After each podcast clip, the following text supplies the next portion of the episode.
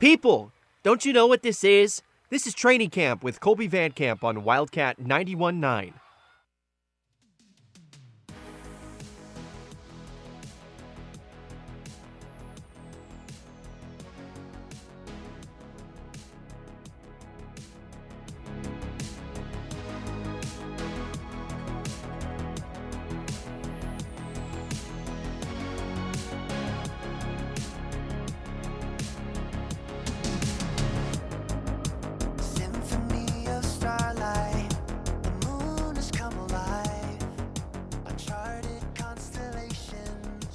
Good evening, Manhattan, Wamego, Junction City, and anywhere the internet has enveloped you in its cold embrace. Welcome to Training Camp with Kolby Van Camp, with yours truly behind the gray microphone, high atop the music department in McCain Auditorium, located on McCain Drive, in the heart of the campus of Kansas State University, in the core of the Little Apple, Manhattan, Kansas. It is a great day to be a Wildcat. Uh, I feel like I've officially reached the point with my "It's a great day to be a Wildcat" comments every day. That it's like you know when you go to church and they're like, um, "The peace be with you," and you're supposed to be like, "And also with you." Like every time, I don't know, maybe. Maybe I mean, maybe, but then again, also Chick Fil A people they always say my pleasure, and My pleasure. so it's just it's the principle. It's a yeah. It's a. we're just uh, we're just Uh, we're just. I can see the crap coming out of my mouth as I say it. Like it's just it's it's fantastic. Be positive. The um, I've been to Spangles a couple of times, and I think every time they, they come up to the desk, is like, how how may I help you? And like if they miss, then they have to give you a free ice cream cone or something like that. Seriously, I, I, I think so. I could I could be wrong, but that's what that's just like a faint. I want those. I want those to go margaritas. That's what I'm there for. You know, I'm At just walk in there and just have a plan to just throw them off. Like I'm gonna be the first one to speak. I'm gonna be like, quickly, what is it? Like I don't know, like what's on No, your no, shoe? no. And they're No. like, huh? And then No, I was like, you didn't say how may I help you? You just got to come in and was like, listen here, I want this and this to go. I'm just saying, I'm coming in there to scam. I'm scamming. Uh, yeah, and I feel like we're scamming you of your time by listening to Eh, they'll, they'll be alright. our, They'll be alright. uh, to our nonsense here uh, on the radio. But hope you guys are doing great. We had a very fun show last night with Monty Putnam. Uh, that was great. You can also now find me because I'm going to start releasing my shows after I record them. Finally. Finally. Yes. Uh, you can find me at anchor.fm slash Kolby dash van dash camp. V A N C A M P. You can find me there. Or you can just look up my name, Kolby Van Camp, on Apple Podcasts or Spotify. And you'll be able to Yes, find it there sir. too. Love Spotify. Spotify's great. Yep. Uh, I like Spotify too. Okay, so we are in today to talk about, in our first segment, a little bit about the NBA and some free agency. We kind of touched on it last Friday, but I don't think that we were able to actually sit down long enough and kind of break down some of the crazy stuff that's happening right now in the NBA, which is why we have our, our resident NBA guru, Jazsmin Halliburton, here in the studio. Uh, and then we've got our, our resident K State insider, uh, Jon Grove, here as well. Uh, flashing, flashing the fake gain signs at me, right? Uh, um, so uh, ESPN said that the NBA free agency has been a frenzy since the moment the clock struck midnight on J- Thursday, June 30th. And that has been true. So the Phoenix Suns, Devin Booker, he agreed on a four-year, $224 million supermax extension. The Grizzlies star Ja Morant agreed to a four-year designated rookie extension, likely worth 226 million. Denver Nuggets star Nikola Jokic agreed to the richest contract in NBA history, a five-year, 264 million supermax extension, and the Minnesota Timberwolves Karl Anthony Towns agreed to a four-year, 224 million supermax extension. So, Jazsmin, is this gonna is this gonna hurt the pocketbooks of those? Uh, for respective teams to keep pl- paying these guys like they are, or uh, or is the NBA one of those where they don't have a salary cap? No, they definitely have a salary cap. It's just it's a lot bigger than, of course, NFL teams' Okay. salary cap because You have less there- players. yeah, there's less players and there's two fewer teams. Sure. And also, these guys need to get paid because all like all of these teams, obviously, all four of these teams, yeah, four, no, five, Yeah, four. four, all four of these teams, okay, are are you know contenders. They have they have actual potential to you know play in the like Western Conference Finals or Eastern Conference Finals. You know what I mean? Actually, all these teams are in the West. So yeah, the West is going to be an absolute gauntlet this upcoming season with all the teams that are literally like reloading and paying your stars is is pretty much how you reload because you don't want any of these guys going to a different team. That that in itself is going to be a problem. If you don't give them this money, somebody else will. And so this is what they needed to do, and I'm glad that they all did it because Devin Booker, he he's the face of the Phoenix Suns ever since he got drafted there, like what seven years ago. And same thing with Ja Morant. He's the face of the Grizzlies. Nikola he's the face of the of the Denver Nuggets, two-time MVP. So he's definitely deserving to get the biggest NBA contract in history. And also same thing with Karl Anthony Towns. He's been the face of that franchise as well for the past few years. Of course, now Anthony Edwards is there, and now they're even more of a contender because they were able to get Rudy Gobert. Uh, during the trade during the trade uh excuse me the free agency that just happened a couple days ago that's probably been so far the biggest trade uh, this NBA offseason Okay. was Rudy Gobert going to uh, the Minnesota Timberwolves. So these guys and the amount of money that these teams can pay, they they got that covered. They they really do. They don't have to worry about anyone else's contract within at least the next couple of years, and they hope within that window before they have to deal with somebody else's contract, they've gotten to where they wanted to go. So t- tell me why then, as if I'm a moron, um, what the uh, what the significance of the trade to the Timberwolves um, for Rudy Gobert is that who you said? Yeah. Yeah. Why is that significant? Well, Rudy Gobert, he's like uh, I want to say a two-time Defensive Player of the Year. Okay. two or three time defensive player of the year. Uh, he he's known for his defensive uh like abilities, and he and he's good. He really is. Not so much perimeter defending, but this man is an absolute terror to try to go into the paint against. Okay. That's that's his job. His his job is to hold down the paint, and he does that very very well. And his previous his previous team in the Utah Jazz, they weren't necessarily utilizing him. They was having some chemistry issues with him and Donovan Mitchell, and they've gotten really far. Like they've been they've been called like uh, let's see like regular season and chill because they do great things in the regular season, but the playoffs they just absolute poop. And they've and that and that's those that duo and that team has kind of run its course. So they're low key blowing up the Jazz roster right now, or at least try to rebuild around Donovan Mitchell. And they just move Rudy Gobert on to the Minnesota Timberwolves, who was able to get to the playoffs for the first time and I want to say like 12 years this past season. Okay. They they as soon as they beat the Clippers in the play-in, they had this whole shindig. Patrick Beverley was taking off his jersey and swinging and throwing it into the audience like they won the NBA Finals. Nice. Karl Anthony Town was hugging his girl on the court. It was it was a whole big thing, and people was kind of clowning him for it. But it was the first time making the playoffs in like over a decade, so everyone's like, okay, that's that's that's still cool. So Yeah. they have a lot of things to build around, and adding um, Rudy Gobert to this, and Karl Anthony Towns doesn't have to. He's not going to be forced to play the five anymore, and that's not necessarily like his his room to shine. is Sure. basically going to be at the four spot, but now he doesn't have to be forced to play at the five because now Rudy Gobert is there, and Rudy Gobert is not necessarily an offensive juggernaut. Really, at least that was not what was shown in Utah because that's also the problem. They didn't really utilize him offensively very much. There is like other than a few pick and rolls here and there, he wasn't he wasn't doing much but setting some good screens Okay. on the offensive side of the ball with uh, with Utah. So with with them him being in Minnesota, they already said they want to use him more offensively, and you already have to try to score over the seven foot seven foot two, seven one, seven foot two Rudy Gobert, along with Karl Anthony Towns, who I think is seven foot as well, but he can shoot. Okay, so just defense, like just defensively. I love having- the distinction. of course, but, but defensively, like trying to go through to those two guys, like trying to get past those dudes in the paint, and Sure. already what they bring offensively with Karl Anthony Towns and with um, Anthony Edwards, it's they're they're a, they're a strong contender now. I won't say they'll get like very very far into the Western Conference as far as playoff is concerned, because you still have obviously the Denver Nuggets with Nikola Jokic, and you'll have um, Jamal Murray back along with uh, uh, Michael Porter Jr. Those are two guys that they were that the Denver Nuggets were without last year, and it was significant. Even though they still made it to the playoffs without those two guys, and it was pretty much Nikola Jokic versus the world, Sure. and he was able to earn that second MVP uh, title.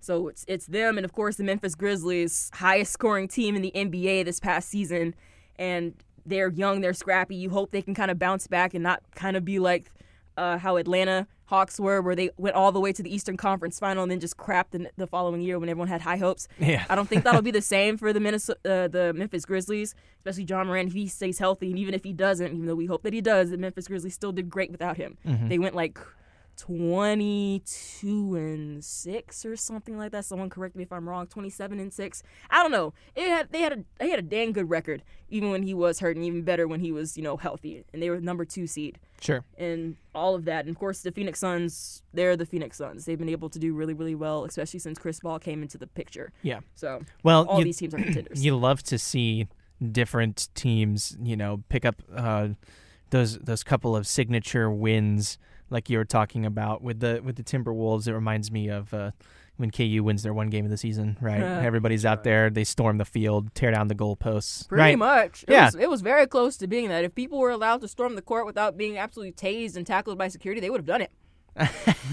Without question. Without question, they would have done it. uh, man, I would love to see someone get tased and tackled. Actually, it's as it did happen the first round of the playoffs with the Minnesota Timberwolves Really? and Memphis Oh, Grizzlies. yeah, I there Oh, was no. some lady think I- protesting. Yes, I saw. I, like- saw, I, re- I recall that. I think wasn't Yeah. she like stuck? To, she was. One- yeah, one lady tried to glue herself to the floor. and, Um, then, and then someone else was Protesting like, what? to the, ba- to the I, I'm completely out of the loop It on was- this. it was- Protesting what? I think the owner of the of the Timberwolves, there was some. It was something with PETA. I think he owns like some animal Oh, farm type the, the, deal. the Timberwolves guy Yeah, is like a lady- pelt farmer or exactly. something. The lady yeah. glued herself to like to the to the floor. At least tried to. It could have been some sticker glue, and she just glued it on her wrist and tried to stick to the floor. Like you can't move me. And then some lady. Uh, chained herself to the goalpost. She was actually That's there for what- a yeah, while before that- someone even noticed. That's the one I was thinking of. Yeah, and then another. This happened three times Oh, in the at same series. Okay, and this is all. I think one of them. One of them might have been at Memphis. I um yeah, I think one of them Yeah, was at Memphis, Memphis. Memphis, The yeah. lady with, who chained herself to the goalpost, and then another lady tried to disguise herself as an official and was going to run onto the court, but the security guard was clocking her the whole time and like tackled her just Okay, before she I, got s- to I the- did see to that, one. video. Yes, And it was kind of like the the reflexes you need to have. Absolutely, and it was like, I, I don't even know how she looks suspicious because in the video, she must have been doing something really I sus beforehand know, because like, that I, guard, I, he was he was clocking. I her the know they were they're totally watching him. And I'm like, how do you know that that person is being weird? Like I totally didn't realize it. And the minute they stood up, poof, just got tackled. smacked. I'm just saying it's it's so it happened three times. Kolby, someone getting tagged. I don't think anyone got tased. I don't know. They did. I mean, they both carried these women. I don't know if they took them to the back and started, you know, beating them up in the alley or something like some mob stuff. I don't know. But as far as what everyone else did see, oh, they got they they got tackled the hell out of them. I'm just Uh, saying. it Like the the tasers that fell off the truck. yeah, right? it was Right. that. It, it was it was completely and utterly that. So okay, so back to, uh, I love talking about people getting tased. I, I frankly, it's like a guilty pleasure of mine to Oh, watch no. people like get tased on YouTube. I think it's hilarious. Um, there's one of my favorite videos of all time was this lady who was doing this like sovereign citizen nonsense and like wouldn't Yeah. get out of a car because she'd driven totally illegally. This police officer pulled her over. She like drove away as he came up to the window. Did all this illegal yeah, stuff, illegal. and he uh, illegal. he he tells her he's like, I need you to step out of the vehicle, and she's like, No, and he's like, I need you to step out of the vehicle. She's like, No, and so he opens up her door to like remove her from the vehicle, Mm-hmm. and she like punched him. So he just went and tased her, and, and she screamed. It was so funny, and she just like flopped over on the ground. I don't know. I, I don't know why I found that so entertaining, but I watched it like seven times the other day, and I just Only seven, laughed. huh? It, I just laughed. Hey, it, I, in the Bible, seven means the perfect number. Okay, so it's the perfect Okay. number of times. I got you. Okay, seven. I've been watching my Indiana Jones. Like, calm down. I got you. I got you. hey, no, no stripe here. I got you. uh, okay, so Kevin Durant, um, he asked the team owner uh, Joe Tsai for a trade on June 30th, Mm-hmm. listing the Miami Heat and the Suns as his preferred destination. That didn't happen, or did it? Uh, it's no one knows really. This when the Kevin Durant shoe's gonna drop, no one knows necessarily where it's gonna be. He did request those two teams, which you know, you know, interestingly enough, those two teams were the number one seeds in the West and Eastern Conference. So he's already going to already requesting a team that's already good, and it's kind of strange after he left the Golden State Warriors, who was that number one team at that time because they just won a national championship. Sure. Then wanted Loki start his own thing, went to Brooklyn. Stuff didn't work out there because he wanted to start his own thing, start from the bottom. You know what I'm saying? Even though that bottom had Kyrie and uh, James Harden, but now that didn't work out. Now he wants to go try to find the, the top again, and that being Miami and the Phoenix Suns. So we'll see. Pe- The Nets are asking a lot for Kevin Durant, like a lot of first round picks and at least a star, another star from another perspective team. Okay. So negotiations are being discussed. I don't know how soon that's going to happen, or if even the Brooklyn Nets are even going to be able to trade him. Just because he requested a trade doesn't mean it's actually going to happen. Okay. So it's it's all it's a big question right now, but it's the biggest it's the biggest question. Well, we're going to find out sometime soon, and then we're going to talk a little bit about the Big 12 Media Days here on Wildcat 91.9.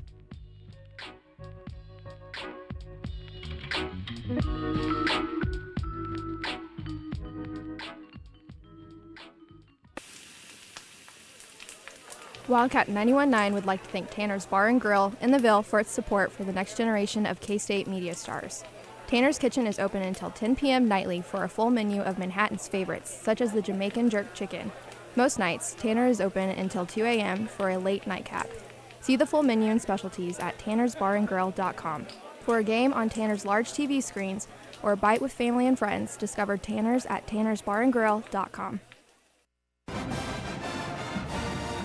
Hello, this is Kolby Van Camp, the sports director for Wildcat 91.9. On behalf of all of us here at the station and at Kansas State University, we want to welcome all of the football recruits from the class of 2023 to the spot we love full well. The Ad Astra Alliance is alive and well, and as the flagship university for the Ad Astra State, welcome aboard. We are excited to see you grow and perform on the gridiron and in the classroom. EMOS season is back, baby, on Wildcat 91.9. Hello, this is Darren Lee Lewis, Director of Advertising Sales and Marketing for Collegian Media Group at Kansas State University and Wildcat 919. As nonprofit organizations, your advertising and underwriting dollars support student learning and employment opportunities to better prepare them for the world ahead. Reach the K State community and support student media today by visiting advertising.collegianmedia.com. Once again, that's advertising.collegianmedia.com. And order online today through our new ad shop.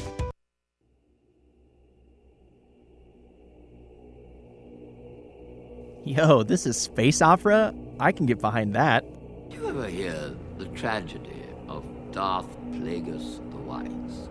What? Are you kidding? I only listen to Training Camp with Kolby Van Camp on Wildcat 91.9.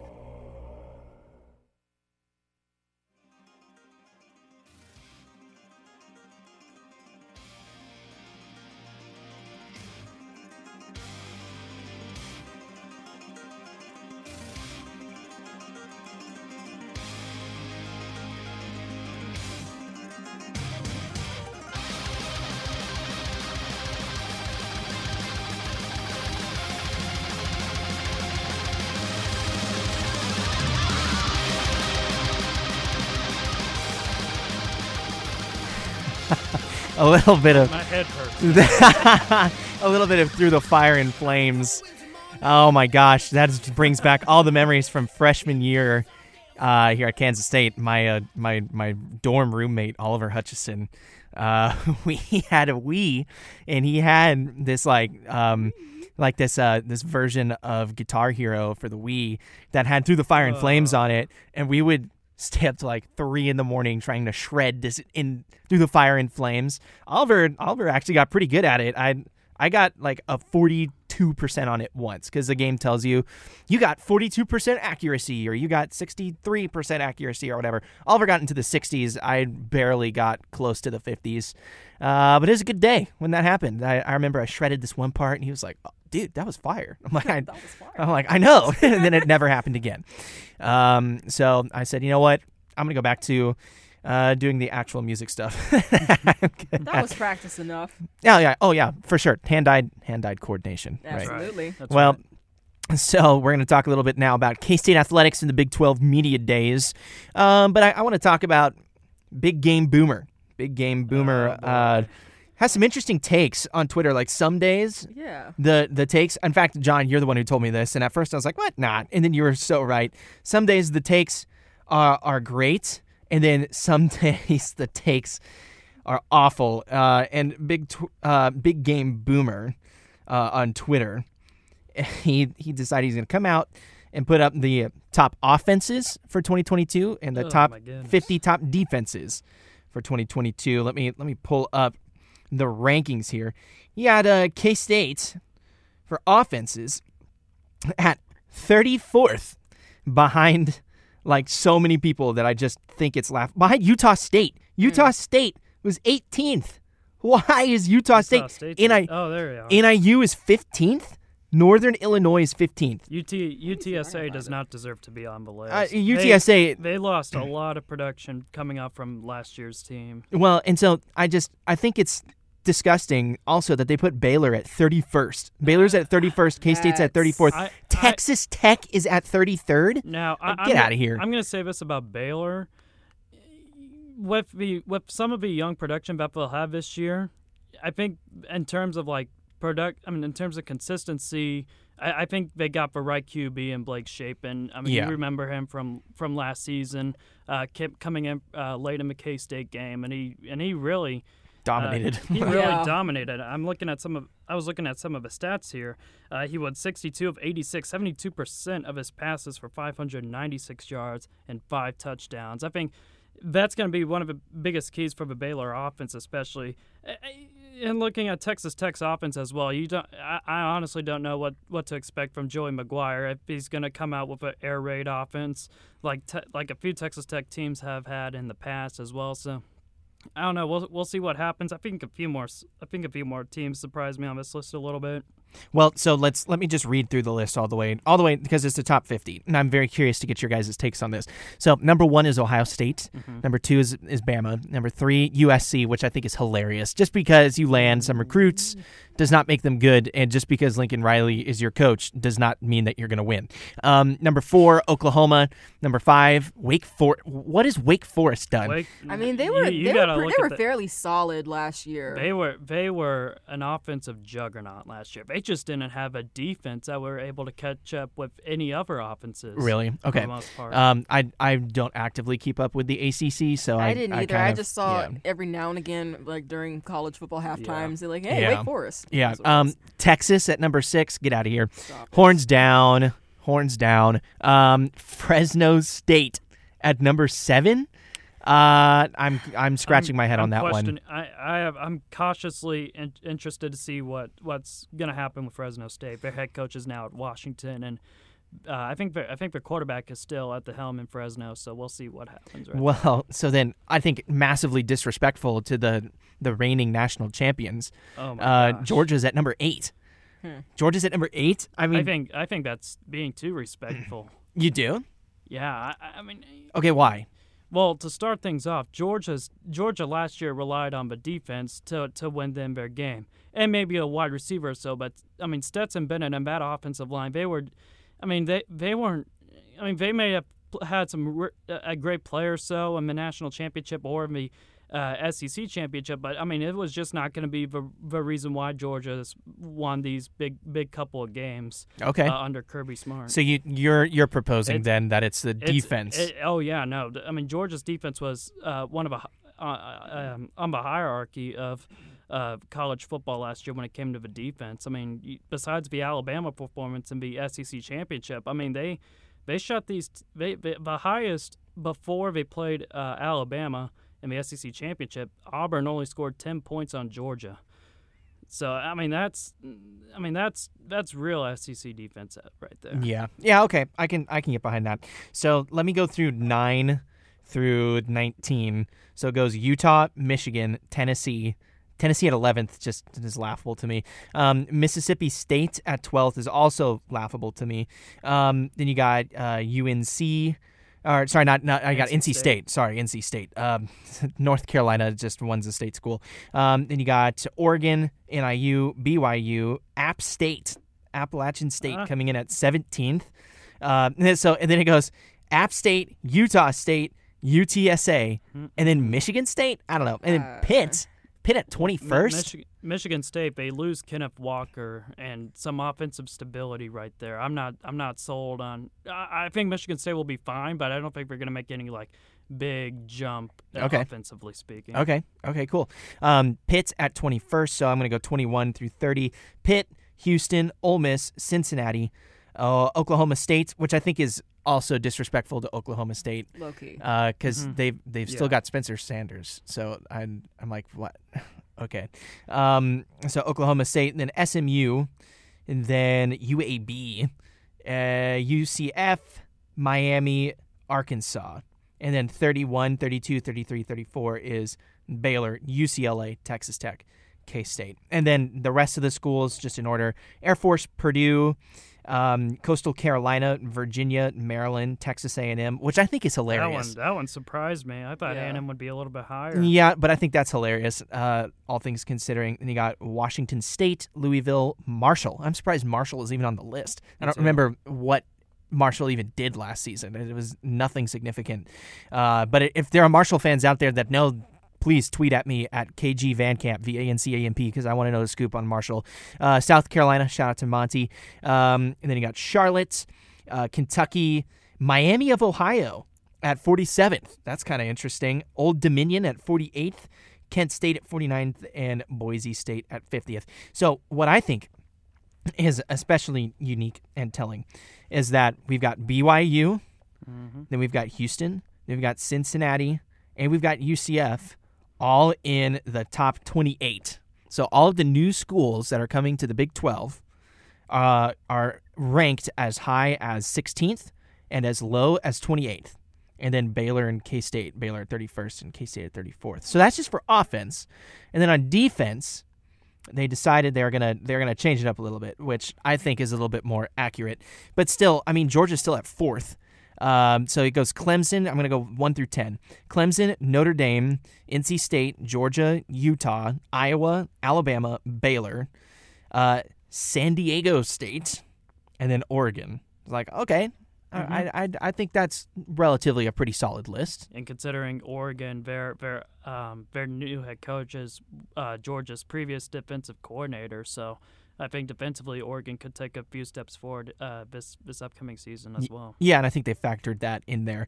And then 11 through 20, BYU, Cincy, Ohio State, Houston, Oklahoma, Michigan, App State, Pitt, uh, Florida State, and then Troy. Troy. Troy of all people at 20th. Uh, and then, but then, like right there, 11, 12, and 14, BYU, Cincy, Houston, teams that are coming to the Big 12. And 21 through 30, uh, Penn State, Texas A&M, Cal, Kansas State at 24th. So he broke the top 25, according to Big Game Boomer, uh, in the top 50 defenses in college football, which I think is kind of interesting. UAB at 25th. So are they predicting UAB is going to like win the conference this year for what? What? What are they They're- in the Sun Belt? They're in the Conference USA. They're in Conference be- USA, okay. It'll be their final year in the Conference USA before they move up to the American. Oh, okay, gotcha. season- So then it goes Oklahoma State, Boise State, Ar- uh, Arkansas, uh, and then Marshall again. Marshall Marshall, again. ranked high, Wisconsin, and then 31 through 40, Iowa State, LOL, uh, Toledo, Oregon State, Auburn, Air Force, South Carolina, Washington, UCF, uh, Louisville, NIU, NIU making an appearance on both of them, and then uh, 41 through 50, Nebraska, Army. Oh, wow. ECU, uh, Eastern Carolina, and then Kentucky, UTSA, Fresno State, Miami, LSU, uh, Minnesota, and then Louisiana, the Raging Cajuns. Uh, so I don't know. I I like I I think the defensive take is a lot better than the offensive take by a lot. I mean, just kind of looking at this, this list, you know, Marcus Freeman, uh, he's one of the more well-rounded defensive minds, and uh, for Notre Dame, should be interesting to see what he does. Uh, as taking a new role as a head coach over there. Uh, I mean, l- looking at Baylor's defense last year during the K State Baylor game, I was I was so heavily convinced that that Baylor defense was. I mean, it, it, Dave Aranda's g- just going to completely change things around already. Yeah. I mean, I it's, agree. yeah, it's it's a complete juggernaut. and it's then- unfortunate to it. be honest. Yeah. then, then you got um, BYU, of course. BYU is going to bring out bring back a lot of production, and so so will uh, so will Houston as well. So those are two teams that I keep an eye on in terms of like how how are we going to capitalize based on production.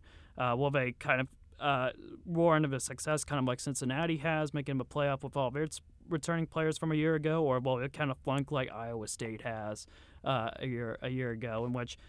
I mean, Iowa State, they're going to be young as well, but they also got Will McDonald uh, coming back uh, on their roster, which should really provide some uh, sustainability at least and some leadership as well. Okay. So if you were going to pick right now, I'm curious of both of you guys, if you're going to do the rankings for the Big 12, because we had the, the Big 12 media rankings came out uh, as to who they predicted were going to uh, place where in the conference, and there's the preseason poll, right? And uh, Kansas State came in at 5th Mm-hmm. which I thought, oh, okay, Okay. like uh, okay, that's I. I, mean, I think more all things- respectful than what we've gotten before. It's it's more respectful from what we've gotten before, but that doesn't make it any less disrespectful. You want to know? in you- my opinion. You want to know what really bothers me about the list? K State had no champ, had no votes to win the championship, but Iowa State Had one. us. They had one vote. Like where where did that vote come from? Uh, it definitely came Did- from Matt Campbell. Did it come from? did it come from like? Oh no, this is a media poll. So, I mean, th- did this come from like someone who who works in Des Moines or something like that? oh, I guess What- that's true. What's yeah, going on over here? I yeah.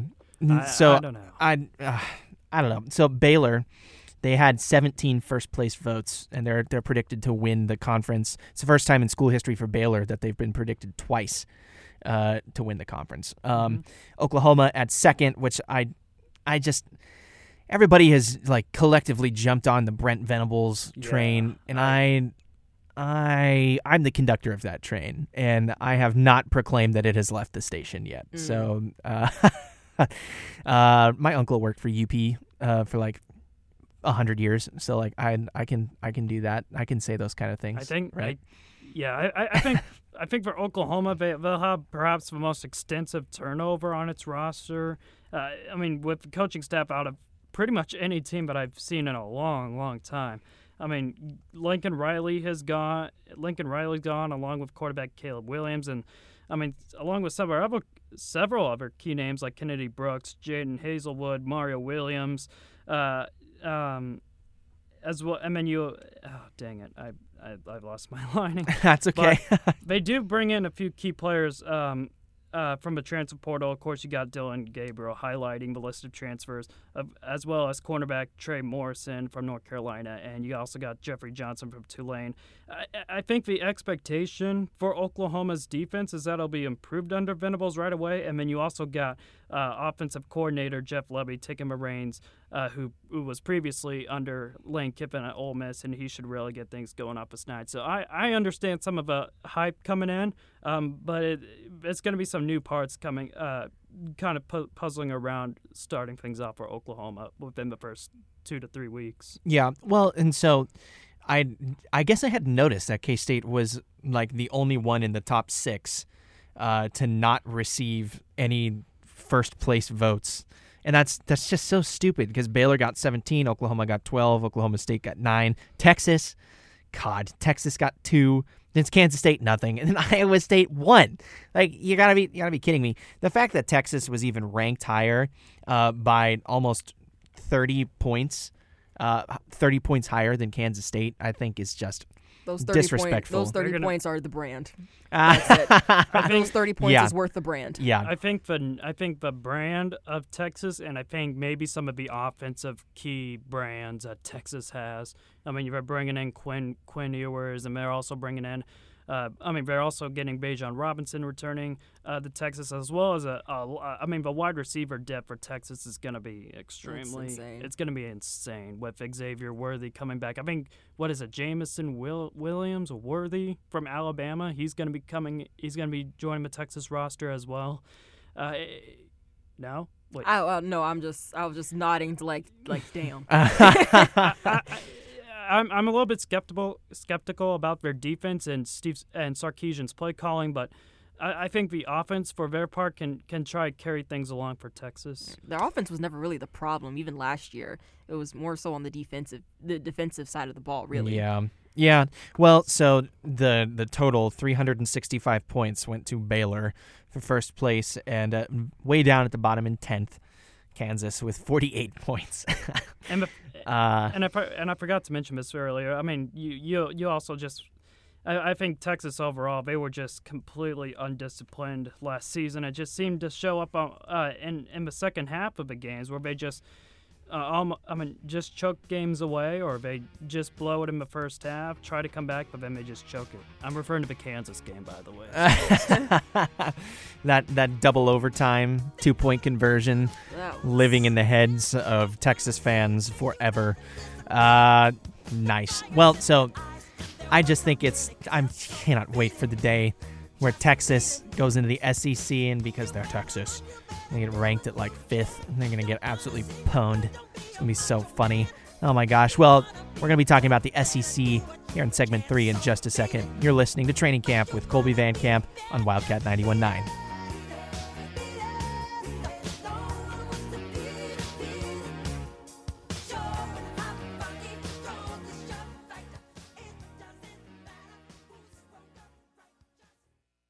Paying for cable these days just isn't really worth it. But how are you going to watch the Royals? Well, Tanner's Bar and Grill has got you covered. Located at 1200 Moro in Aggieville, Tanner's 22 different screens will have the Royals no matter where you look. While you're there, you can grab a fresh booga or maybe even one of the 16 different ice cold beers Tanner's has on tap, or their over 40 different craft beers and seasonal drinks. You can also enjoy the great summer weather at the Tanner's patio. If you can't be at the K, Tanner's is the place to be. Manhattan's own Meadowlark Hills Independent Living, Assisted Living, and Memory Care is looking to hire. Meadowlark is searching for dedicated individuals eager to serve their community. You can expect competitive wages and higher pay for night shifts. More information is available at careers.meadowlark.org or call 785 323 3893. Work at Meadowlark and live your way.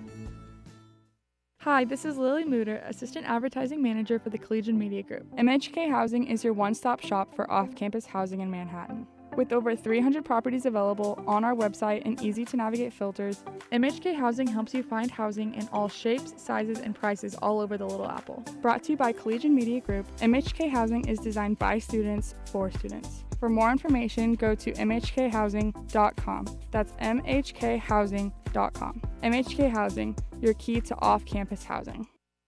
Offense! What the f- was that? Oh no, here he comes. Quick, somebody turn on Training Camp with Kolby Van Camp on Wildcat 91.9.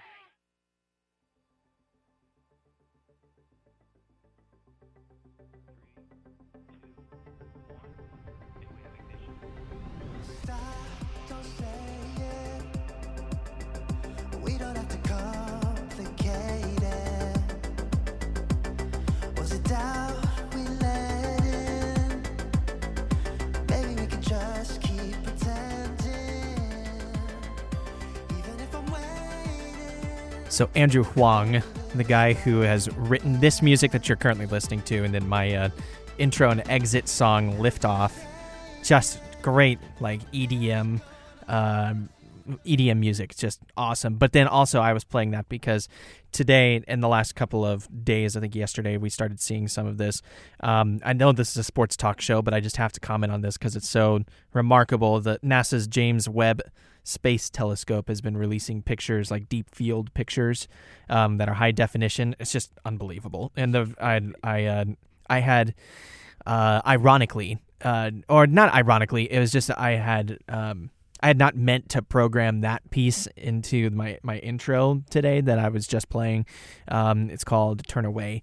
But he, uh, I was literally scrolling through my Facebook during the break, and I, there's a bunch of pictures from the James Webb Space Telescope. So if you haven't seen it yet, just go look at it because it's breathtaking, just uh, trippy. unbelievable. Like it's all like all multiple universes. That's definitely a thing. Because I re- I was thinking about this this morning. I was like, what is what is multiverse Jazsmin doing right now? uh yeah, I don't I don't want to get into the quantum physics of multiversal. I just would rather watch the Doctor Strange and and and know That's that giving me this idea. that know that I am screwed no matter which way it goes, right? So no matter what universe I am in, it's always gonna it's always gonna come up not Kolby right? Maybe I was just wondering if Jazsmin got some money over in over yonder or something. I'm trying to I'm trying to chill You're with gonna, her. you're gonna you're gonna Rick and Morty your way over there, right? Heck yes. I'd be like, yo, what's up? She's gonna be like, hey, what's good? And it's gonna be it's gonna be a fun time. the the, That's the citadel of Jazsmin's. Yes. Right? Awesome.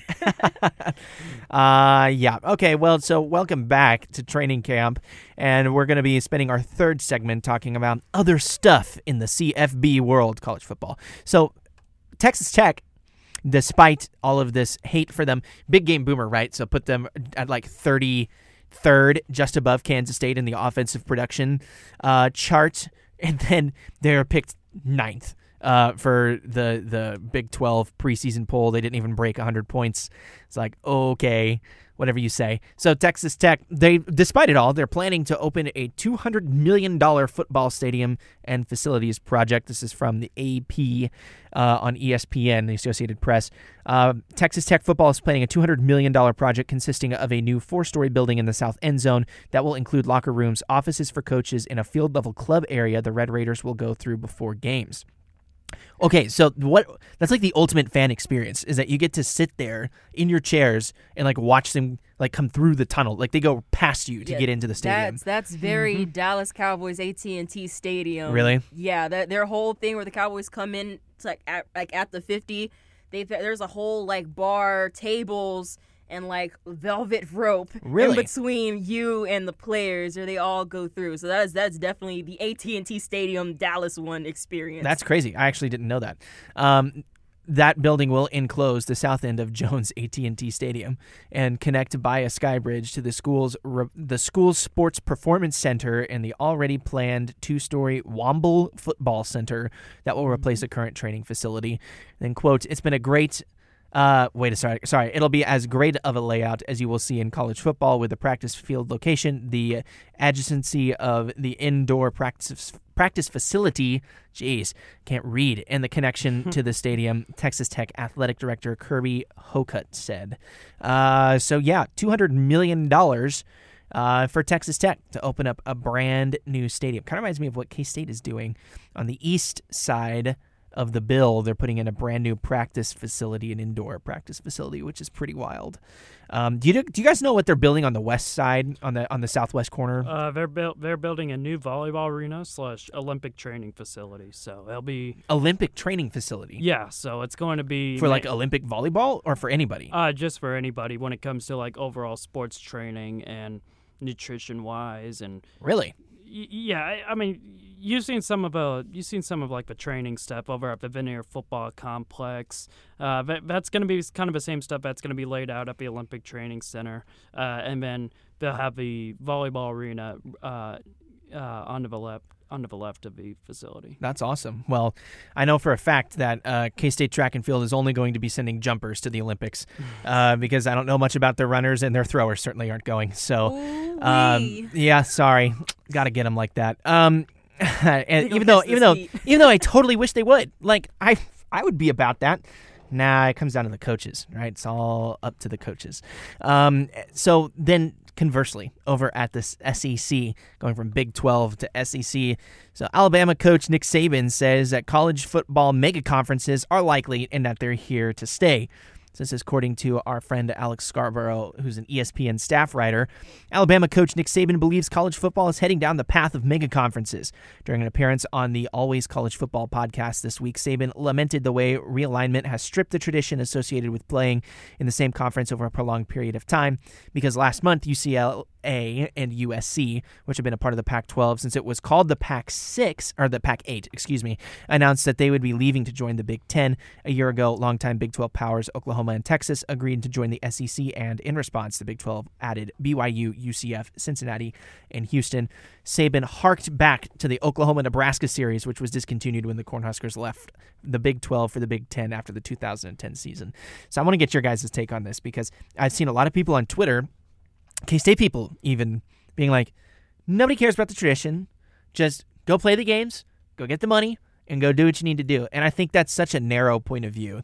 Um, like that's what made college football crazy. Yeah. You know, like I mean, I mean, uh, are we gonna just like stop playing for like the Commander in Chief's trophy with like Army, Navy, and Air Force? Right? No, because it's one of the best college football traditions ever. So like, why would we stop doing that? But then we're gonna we're gonna deprive the world of Nebraska, Oklahoma. We're gonna deprive the world of KU, Missouri, right?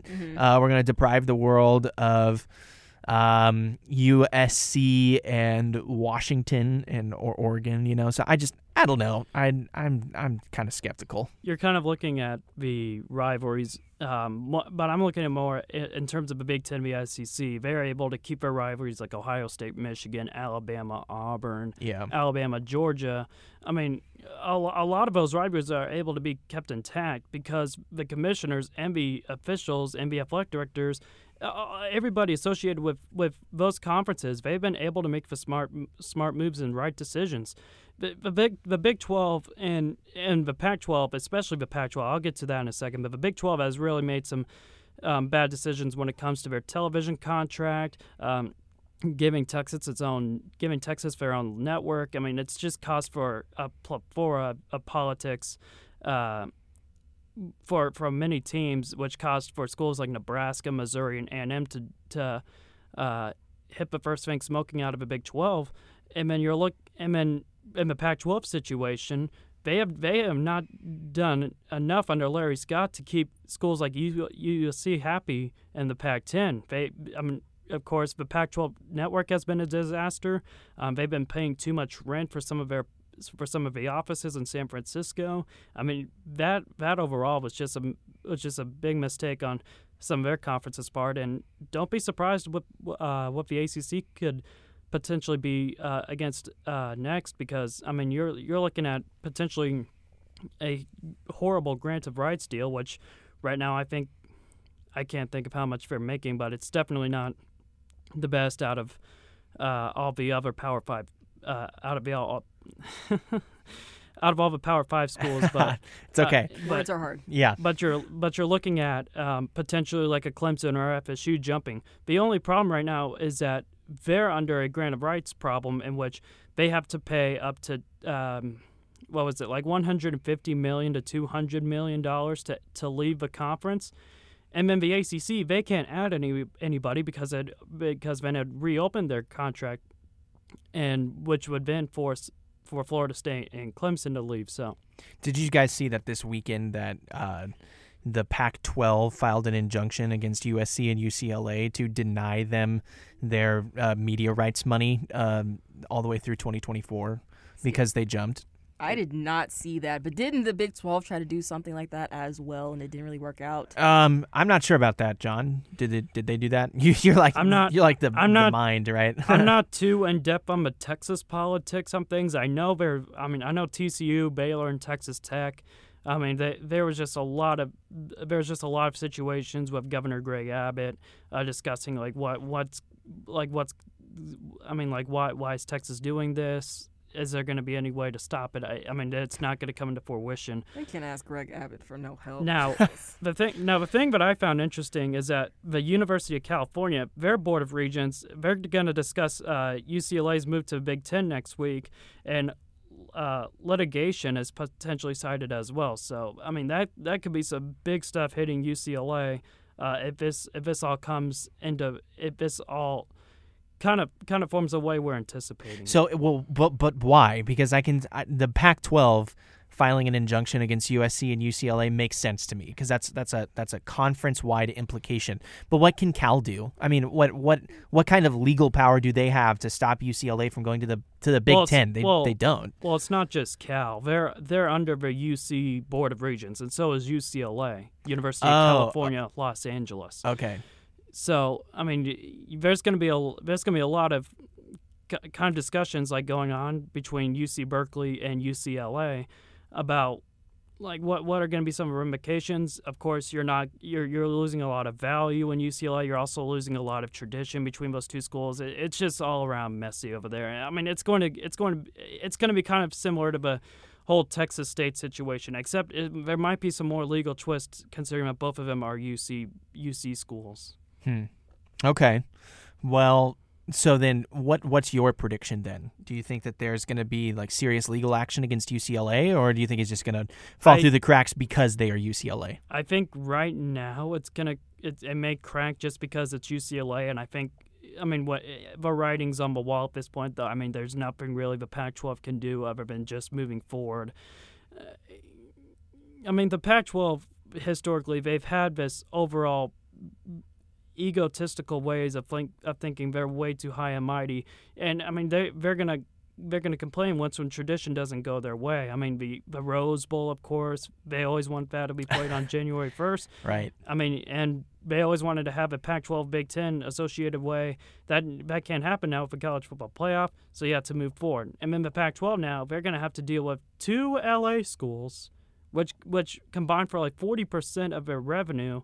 Uh, that that's all going to be gone. And now you're looking at potentially uh, the Big 12 and the Big 10. Well, most more so the Big 12 potentially threatening to take other schools. So uh, there's this is no time for the Pac-12 to and and other board of regents from other schools to be panicking, except for Oregon because I mean they've been they've been panicking like crazy. Yeah. They- I well, mean, they, they've been wanting they and Washington been like dying to go to the Big Ten right now, but, but Yeah. their offices Big Ten's going to keep it shut now unless it's Notre Dame.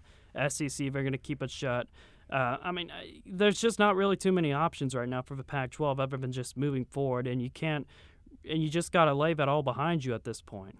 So I think that one of the more like interesting things that's happening is that um, Oregon and Washington now have to make a decision. Because well so let me preface also by saying that John Kurtz on Twitter came out last a couple days ago and he had, with a with a tweet from a an ESPN insider that said like unequivocally unless the Pac-12 folds Arizona, Arizona State, Colorado, and Utah have no intention of leaving conferences, which first it kind of makes me scratch my head. So, th- think- like, is the Pac-12 going to try and reload? Are they going to try and grab people from Group of Five? And they wouldn't add enough value with San Diego State or SMU or Boise State, like any of those combination schools. They're just not going to add a lot of value. Yeah, I mean, I mean, the Pac-12 really screwed up when the Big 12 when the Big 12 lost its members because, I mean, the Pac-12 could then they could have gone for the likes of Texas Tech, Oklahoma State, maybe a K-State. You could have you could have gotten a pretty good deal uh, with the Big 12 potentially dissolving, but no, you got it. You just lay back, and now now you're losing some of your big brands, and now you're kind of on the cusp of having Oregon and Washington carry the conference, but I don't think they can, and I don't think they necessarily want to. Or no, and I, I, I don't think they want to at all because now it's going to turn into the Pac-12 is Oregon and Washington's brand exclusively, mm-hmm. which from Utah- a certain Utah maybe from well. a from a certain point of view that could be really beneficial for Oregon and Washington if the Pac-12 wasn't like imploding on itself. Right, if the Pac-12 was healthy, it was ready to go. It hadn't previously given the middle finger to a bunch of its schools by doing stupid things, then I think that the the Oregon and Washington would be in a far more um, eh, they'd be in a better place to leverage their brand against the Pac-12 or to use it as collateral. I mean, look, l- looking at Oregon, Washington, Utah, Arizona, they can all make really good cases, and at the end of the day, they should be comfortable when it comes to landing in possibly the super conferences. But if I'm Oregon State, Washington State, or Cal, I mean, this this could be.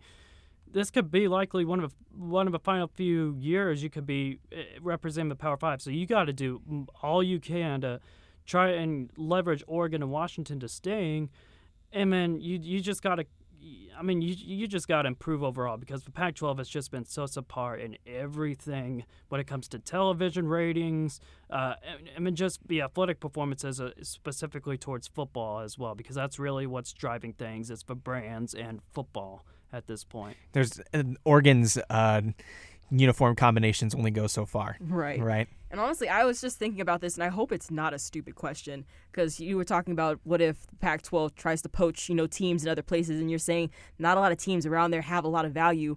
But what would it take to kind of elevate, you know, uh, North Dakota states to like from D2 to D1? Well, they're they're they're, they're still that? D one. They're, They're just like a in the subsection of. FCS. They're of just FCS. So what? Okay, then what is that possibility to possibly add them to the mix for the Pac-12? Because I don't think they'd be they be undesirable. I don't think you're. I don't think you're going to add too much when considering that North Dakota State's one of the more smaller programs, and that you're not adding a whole lot of value with the Fargo, North Dakota market. I think maybe for North Dakota State, the Mountain West is a possibility, but I mean overall, you just really gotta. You just really gotta keep on growing, and I think a school like San Diego State is. Probably, possibly in the right spot because of like they have they have already a plan planned. I mean, planned out when it comes to renovations and stuff. It's just going to take a lot of time for a school like North Dakota State to kind of rise if they uh, ever happen to join the Power Five. Okay, because they've beaten some a couple of Power Five Oh, schools yeah. before. Yeah, they're definitely not any slouches. Yeah. But, you know. 2013. I mean, that was just a the the greatest drive in NDSU history happens to be against Kansas State. Well, it has been a know. nice Tuesday. The Iowa game was pretty close as well. The Iowa game was good too. But it's been a nice Tuesday, and I hope that you guys are doing well out there listening to Wildcat 919 KSDB Manhattan.